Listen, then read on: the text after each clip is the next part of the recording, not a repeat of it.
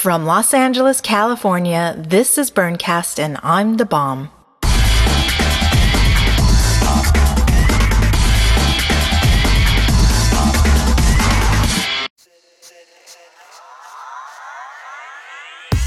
Happy Teachy Tuesday and welcome to Burncast. In today's episode, we meet up with Miss Tickle, recorded at Burning Man 2007, the day after the man burned, uh, the, the second time. But before we begin, I just want to acknowledge that for the first time in 66 episodes, I missed a scheduled podcast release date. And I want to apologize. But the reason was is because I got a really freaking bad headache. And I'm not talking like a headache, I'm talking like a migraine. It's the kind of thing where I, I cannot stand lights, and so the glare of a computer is just going to be even worse. And uh, I can't stand smells of any kind, not even like good smells like coffee or pie or stuff like that. And I this time I couldn't even stand sounds. I couldn't stand the sound of the rain falling outside my window. So eh, I just holed up in a cave, in a dark cave for days until it passed. And uh, so that's what happened. But uh, now we're ready to roll again, and we're going to kick it off with Miss Tickle. The day after the second burn, Miss Tickle happened to be walking by my camp, and she had the most amazing dress I'd seen at Burning Man that year. And so I stopped her, asked her if she would do an interview, and she agreed. So that's what we're going to hear. And oh, and one more thing before we roll sound. Last week I promised that I would also put a bonus track online of what Modman did during the rainbow. And then as I was mixing this episode together, I realized, wow, I've got a great interview of what Miss Tickle did during the rainbow and a great interview of what Modman during the rainbow. So next week I'm going to put the two tracks together and we'll have a nice little holiday rainbow show. Okay, so let's hit it with Miss Tickle. Okay, it is Sunday morning, September 2nd, 10:30 in the morning. It's the day after the burn and I'm sitting here with Miss Tickle. Miss Tickle. How'd you get your playa name? Well, it was actually off the playa. Uh, I'm very, very ticklish, and my partners at the time, you know, loved to use that to torture me. It's not one of those pleasurable things, you know. It's, it's actual torture for me. Um, and so they named they named me that in a fit of you know tickling and, and excitement. And I immediately resented them for it because I knew the more I told people my name was Miss Tickle, the more people were likely to tickle me. Yeah. But actually, it's, it's worked out okay because I tell people. Uh, I'm Miss Tickle because you can't miss me and you can't tickle me. So, so that way, I, and people are more more or less respectful. Most people don't go straight in for the tickle when they hear your name. They, you know, at least out here. So, well, I think today, I think it, we can honestly say that you are Miss Tickled Pink. you have the most amazing gown. Would you describe it for our audience and perhaps later send me a photo that we, we may embed in this podcast? Yeah, sure. Well, thank you so much for the compliment. Um, this is I, I really like making my costumes out of uh, recycled materials, recycle, using other recycled clothes, and either reworking them or combining them in ways that are interesting. And I found a large wheel of mylar ribbon. It's pink on one side and silver on the other at a thrift store, and I knew I had to do something with it, but didn't really know what. So eventually, I came up with the idea of cutting it into pieces and turning it into a, and making a fringe out of it. And then I layered this fringe, pink and silver, pink and silver, pink and silver, all the way down a big pink ball gown with a big petticoat underneath and stuff. And all the materials except for the tape and the thread are reused. And um, I thought it would be fun to kind of, you know, catch the eye of those people who like shiny things. And, certainly I've gotten a lot of that people when I walked out yesterday. I, people would come biking up, like, I saw you all the way across the playa. I was just like, what is that glinting, shining, moving thing? You know, and they'd come out to see me. So it's been really fun. It's such a lovely costume. I love costumes myself, but I found this year to be enormously challenging on two levels heat and wind. How's it for you wearing costumes of this magnitude? Yeah, I mean, the challenges were many, many for me in this burn. In terms of specifically costumes, like, this was the first year I actually kind of laid out all my costumes ahead of time. Usually I just pile all my costume stuff in boxes and I end up with these huge crates and then I spend hours getting ready at night because I'm like, wait, what am I going to wear? But this time I, I brought a little hang, you know, a, a clothes rack. I put it in the truck and so I had everything ready. But then you're right, because of the heat, because of the dust, because I don't know, was there a, a total lack of shower trucks this year or something because I didn't seem to shower as much as it well shower in the sense of running behind a water truck. so with all those things, you sort of feel less like the playa goddess ready to don her you know her outfit for the day than than you normally do. Um, someone asked me like, well, aren't there days you're just gonna want to re- wear regular clothes? And I was like, oh, no not at Burning Man. And this year it's just like, maybe I'll just stay in my underwear today. You know, naked is a costume, right? oh, I had this philosophy: why be naked when you can wear a costume? I know, I know. But there were some days where I just I couldn't muster the energy, so I've got like five or six more costumes like hanging up in the rack pristine then i'm just like oh i didn't get to show them off but you know there'll be other events there'll, there'll be, be decom. exactly exactly. Okay so how was your burn last night? And how long have you been coming? This is my fifth year, but I guess my sixth burn. um, um, so I've found um,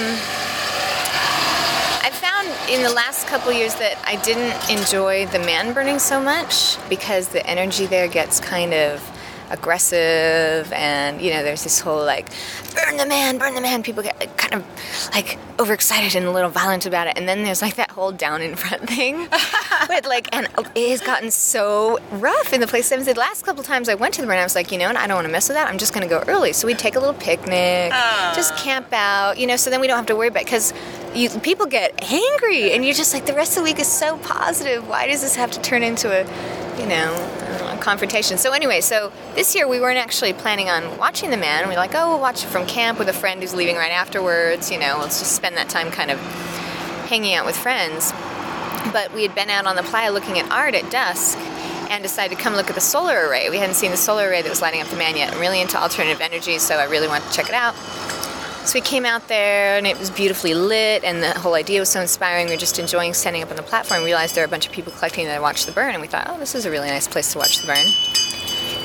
And just then a guy came up and said, you know, hey everybody, uh, we're about to rope this area off and reserve this platform for the folks who built the solar array and their friends and camps and stuff. And so I'm thinking, oh, you know, we'll get up and go, that's fine. he said, no, but you guys are already here, so we'd love for you to join us, which Aww. I thought was really generous of them, really nice. And so then it was kind of like, well, we hadn't planned on watching, but since we're here, you know, we might as well take advantage. And there are all these cool people coming up who built this solar array. I'd love to chat with them. And so, um, so my partner was feeling kind of tired. He's like, you know, and I want to rest up for the night. So he went back, and I stayed and just, you know, talked to the folks who'd done the project. One of the guys who sounded like, you know, from the sounds of it, he was fairly involved, like in the planning and an organization, then obviously the execution. And I was, he asked me how many burns. Oh, I said five. And he, well, how about you? And he said, this is my first. And I was like, it's your first burn and you did this? Like, how amazing, you know, how wonderful. So anyway, so I sat up there and just talked with people. I have um, these kind of wraparound magic glasses that I made. Like I took diffraction grating paper that makes those magic glasses and I put them on hospital safety goggles.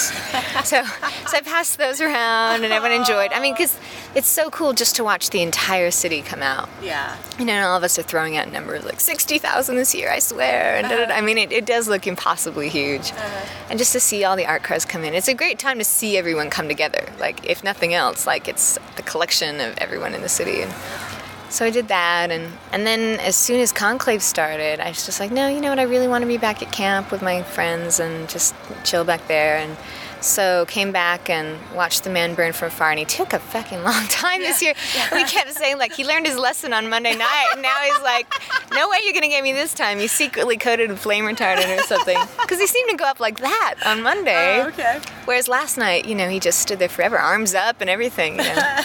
so I watched that from afar, and um, yeah, it was really nice. It was, you know peaceful. so you okay? So you saw the man burn on Monday or Tuesday morning, I guess. Will you tell us about that experience? sure. It was. It was actually just.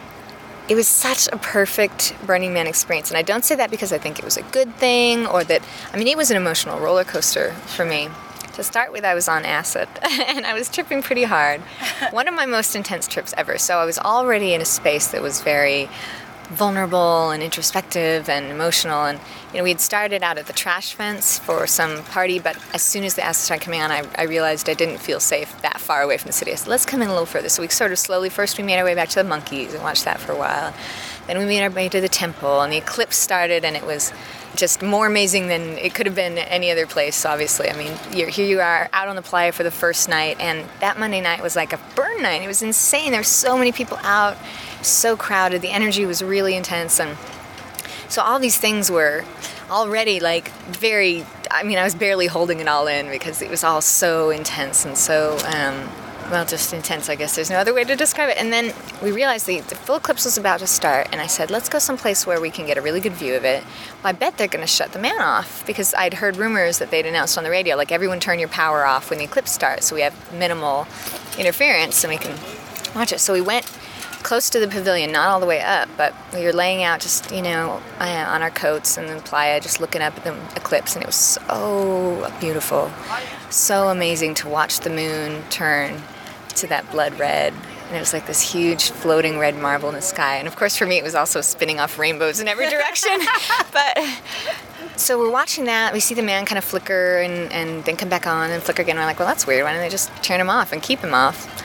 And then my partner goes, wait a second, that's not right. And we see this little fire at the base of his leg. like, oh shit. And because of all the other in, influence, you know, all the other stimuli of the evening, the intensity, the acid of being out in the playa for the first time, this amazing astronomical event that we were witnessing, like the man starting to burn prematurely was just took on these apocalyptic proportions. You know, it was like, what does this mean? This is the end of Burning Man as we know it. This is like the end of my life as I know it because you know, I've been coming to Burning Man for five years, but I'm unrecognizable from the person I was. And I don't want to just say, like, oh, Burning Man turned me into this freak, whatever. I mean, Burning Man opened my eyes to so many things my life, my career, my partner, the place I live, the way I live. Everything about my life is different. And I'm not going to say Burning Man did that, but Burning Man was the catalyst. So Burning Man has taken on huge significance in my life. And the thought that you know, I was spinning off all sorts of crazy ideas like this was the year that Burning Man went corporate, you know, this is the year they had sponsors, you know, and, and whether that's true or not, all these people had invested in bringing these things, the alternative energy demonstrations, things out to play. I thought, what if that's all destroyed? What if Borg gets sued? What if they go bankrupt? Or, you know, was this an intentional corporate sabotage of all these little independent companies that came in to bring their alternative energy? Or people trying to keep us from learning about green tech? You know, I mean, all these conspiracy theories are going. But I really thought, like, what if BLM doesn't give them a permit again? What if they, you know, they, I just all of a sudden, I felt very threatened. I felt like this could be the end of something that has been so significant to me. And the man himself, you know, he's just a piece of wood and it's just a bonfire. But the symbol of it, the symbol of this thing that it's it's sort of like the one promise that Burning Man makes to everyone. So I thought, wow, if they've broken their promise, like if everyone comes out here and the man's gone and they're just like, fuck this, we're going home tomorrow what does that mean? When you know, I mean, it just so, and not to mention the fact that all I could think about was all the art that was underneath, uh-huh. and you know, I hadn't been to the pavilion yet. So I didn't know was all the alternative energy stuff displayed right underneath. What if all that was destroyed? No one ever got to see it. Why now? Why this year when it was had some meaning? When when you know I mean not that it didn't before, but you know when it was really supposed to educate people and maybe help them make a change back home that could make for a more sustainable lifestyle or something. You know I mean. So I was sick to my stomach. I felt ill, just like all that is going for nothing. All that could be destroyed. Plus, I didn't know were people dying. I mean, again, everything was so amplified yeah. in my mind. I had no, it just felt like chaos. So, in the midst of all this like intense emotion, and you know, we're turning around and seeing people just dashing in from the playa. People just riding their bikes as fast as they can. Art cars speeding in. Emergency vehicles, you know, zooming left and right. And of course, they come out with a water truck. So the first water trucks are completely ineffectual. They're barely even hitting the pavilion. The man and the man at this point is completely engulfed. And every, you know, we're hearing people screaming. Are they screaming to save him? Are they screaming to put him out? Like, what's going on? It was just. Were they screaming for both? I've heard since then that they that they were. I was far enough out that I could hear the screams, but I couldn't like make out what people wanted. What did you want? That's a really good question. I guess I wanted I guess I wanted like some sort of control restored because I thought here Burning Man and, and it was kind of an interesting lesson because we come to Burning Man with this kind of like, oh it's chaos, it's total freedom, it's anything can happen. And here it was, here it was happening. You know, the man's burning early.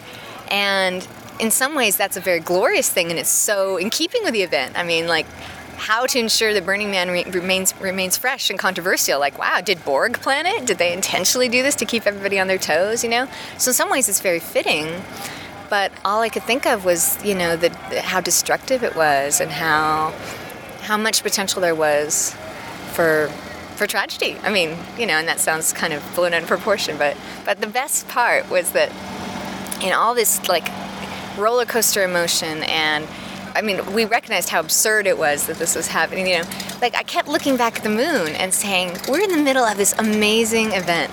I mean, look at the moon, people. The moon is a blood red marble in the sky, and everyone's just like rushing into the man, has totally forgotten that this amazing thing is happening. Just then, this art car goes driving by, and they're not driving to the man, they're not driving away from the man, they're just putting along parallel to me. It's this beautiful art car, but it's a car it's all kind of tikied out, pulling a sailboat made up to look like it's been beached. It's like a shipwreck. And there's tiki bars around. It's just the detail of it. We wrote on it later in the week and talked to the folks, and it's beautifully, beautifully done. So it, it just puts by, like, kind of drives between us and the man, going, you know, five miles an hour, totally calm. And there's two people sitting at one of the bars in the back, completely engrossed in conversation, completely unaware that the moon is like gone red in the sky, that the man is burning prematurely behind him, that the rest of the playa, is in chaos as people like run out to experience this. And all they could do was, you know, look into each other's eyes, into this conversation. Was, and like, like they'd totally forgotten that they're riding a boat in the middle of the desert, you know, at three in the morning. And so it was so absurd. And just then, as, as we're watching it pass, just goggling at the, you know, at the uniqueness of it all, this old man walks past us and he stops and he says, pretty three dimensional, eh? and we go, no shit. But he was just talking about the moon. And he starts like waxing poetic about the eclipse because he's apparently an eclipse chaser. Uh-huh. And he you know, he's, he's I've seen the, the moon rise in full eclipse, you know, in Idaho, and I've seen this and that, and, you know, starts telling us all these interesting stories about eclipse. He says, yeah, but this one's really unusual. And we're like, you think? but it was just, it was so interesting to see how different people had become completely engrossed in their own little world, you know, and I mean, the rest of that night was so insane. We came back to camp. We sort of bonded with friends. Okay, everything's okay, right, right. You know, I had to stay up till sunrise just to make sure that the world was still moving around and that things hadn't completely, you know, and it, and it, and it was in it, it really made me think about the significance of this event, not just the event, but the ideas behind it to me and how how valuable, how significant they've become in my life, and that, but that you know, also a reminder like I can't hold this sacred. It can't be sacrosanct. I can't. It's just a piece of wood. It's just you know a party in the desert. I mean, it's all that and, and many, many more things. But the ideas, the changes in my life, those are going to stay regardless, whether the man burns or not. You know, whether they bring him back or not. So it was just a very so, again, would you have asked to save the man or burn the man? I think it happened um, in the exact right way, you know. Um, it was, I think. Accept the man? Accept the man, that's wonderful. Yeah, accept what happens. And I mean, the fact that he was reborn to burn again, you know, I think was really amazing. The fact that you woke up the next morning and everything was going on as usual. No one packed up and left. No one, you know, people were still continuing to build their camps. People were out doing their workshops. People were running around in their cars. You know, I mean, that wasn't going to change. And so it was, um, I think it was a good reminder. It was kind of like, are people here for the bonfire or are they here for the idea? And they were here for the idea. You know, it didn't matter that the man was gone or that he was sitting there like a kind of a nerdy, skinny, charred guy, you know, missing an arm. Like, hey guys, like, don't forget about me, you know. so, yeah. Do you know what kind of ideas you're going to take away with, with this year that you'll you'll work on throughout the year until your next burn, assuming you're coming next year? Yeah, I think you know I did go through times this this week, and it was the first time I'd experienced this where it was like, wow, maybe I won't come next year. Like every year, it's been like, of course I'm coming back, and these are my ideas. You know, you have your hard moments, but there, there was never a question. This year was the first time I thought, you know, maybe I'm not getting what I want anymore. So I think the ideas that I'm coming away with for last year or for next year are. Um, just to remind myself before I come back how hard it is because you forget every year. You forget how challenging it is.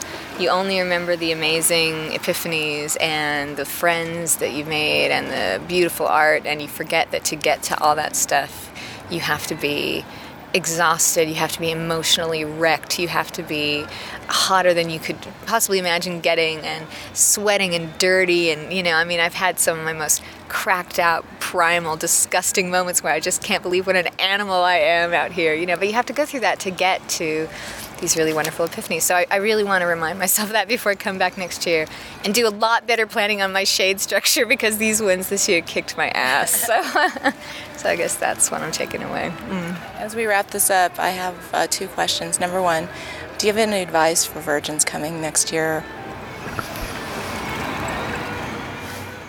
I guess expect the unexpected. You know, I mean read your survival guide obviously get you know don't come without really doing the prep, but nothing is going to prepare you for what you'll experience here. Surround yourself with people who can guide you, you know.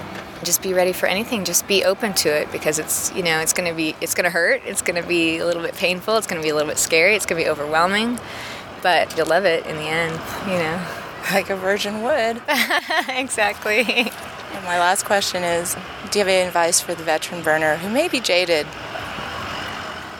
I hear a lot of people say, I love Burning Man, but it's kind of over for me, or it's not the adventure it once was, and you know, oh, now I need to spend my time traveling abroad or something like that. And I absolutely understand that. My feeling is that this is um, it's kind of a limited time offer, you know.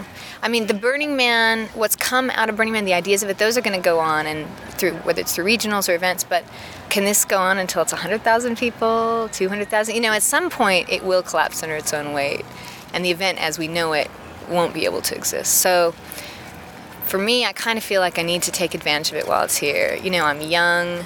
I'm living close by. I'm really able to take advantage of a lot of things Burning Man has to offer, and so I really want to do it while I can. Also, I, I, I kind of feel like this is one of the better cultural experiences the U.S. has to offer. Like if I'm like I think about if I were a European who's coming to travel in the states, or if I were like, what's the, what is there to see in the states? I mean, obviously there's amazing landscape. It's a unique place that you know. I mean, there's there's a lot of interesting stuff to see here. But in terms of like something that's really innovative, out there, unpredictable. I mean, there's nothing like Burning Man. I've done a lot of traveling all over the world, and there's nothing like this. I'm definitely on this scale, but I mean, in so many ways, it's a unique thing. So, I guess if you're feeling jaded about it, you know, I'm not going to talk you out of it.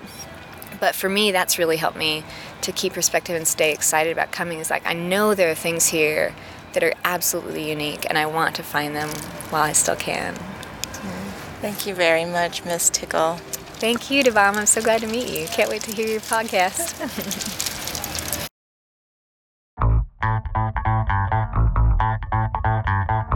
You have been listening to Burncast, a podcast spreading the flames about the art, culture, and community of Burning Man. For more information, visit our blog at burncast.blogspot.com. To contact us, please call the Burncast hotline at 775 363 5861 or click on the MyChingo audio recorder at our website, burncast.net. A very special thanks to Lecter of NoSpectators.com for hosting these podcasts.